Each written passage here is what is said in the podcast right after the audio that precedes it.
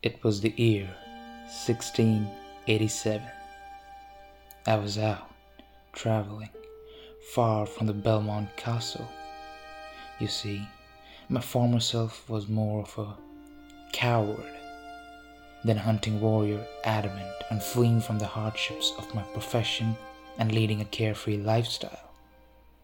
So I left, seeking that life with inadequate skills to handle myself out in the world.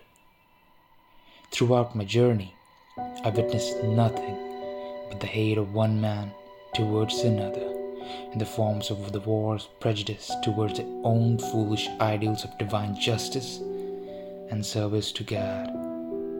Bodies burned, hanged, stripped of their essence.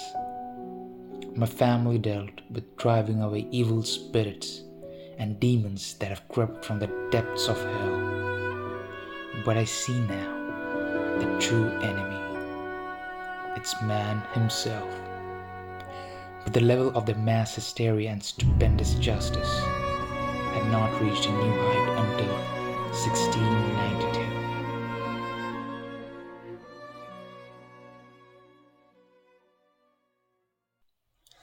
In the year before, my journey led me to the mysterious country of Essex.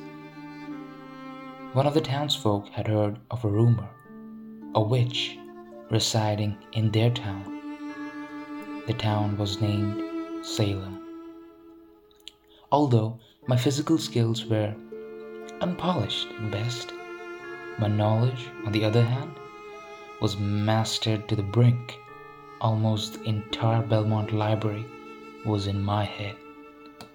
But still, hunting a witch in my state was a tremendous challenge. The Belmont Library consisted of hundreds of humongous volumes of books with detailed scriptures about the methodology used to banish the demons back to the depths of hell. For, in a true sense, a demon can never be truly killed. You can only destroy its corporeal form, with its soul returning back to the dark dimension from whence it came. This library is truly a treasure trove, written, mastered, and perfected since the 100 ADs by my ancestors, starting from the greatest of the demon hunters, Leonidas Belmont, and his wife Ophelia. Quoting from the book, Appendix 5th, verse 100th. Witches are foul creatures, once a woman in its time, but now no more, for it hath sold its soul to the Satan who resideth in hell. To separate a witch from a commoner, thee shall wait for the full moon to reveal its form in true flesh. But beware, as this creature might centuries old be, a true spawn of the devil can seduce thee and shred thee to pieces if it suspects you, a demon hunter. For months, I resided in Salem, getting to know its fickle culture and the people. There are some other methods used on demons in general which could be used to identify a witch. But the witch, damn her, could easily lead me off its track by using her demon craft. Nonetheless, it could be used to narrow down my search.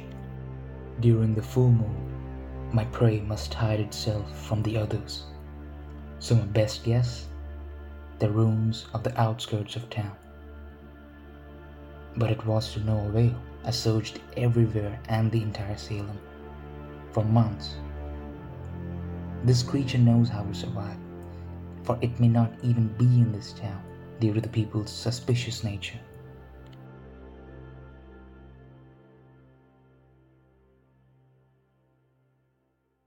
A year had passed. This is when things started to take a turn for the worse. At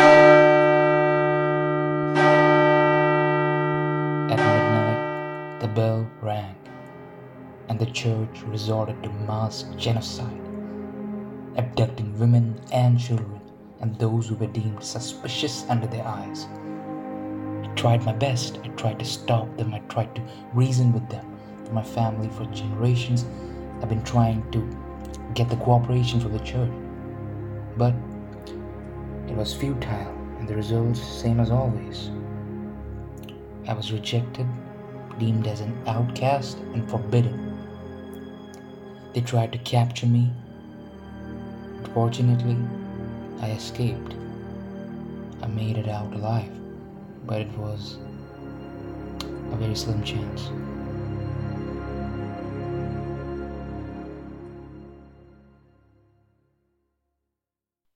That night was a sight of terror. Women were stripped from the back of their clothes in search of some weird markings, which the church falsely proclaimed were from the Satan in hell. And if anything even remotely resembling was found, they would be torn apart from their family, lynched, and burned alive on the cross. That day, I learned the true nature of the church and despised them from the depths of my very soul. I couldn't do anything. My training was insufficient. I could have saved them.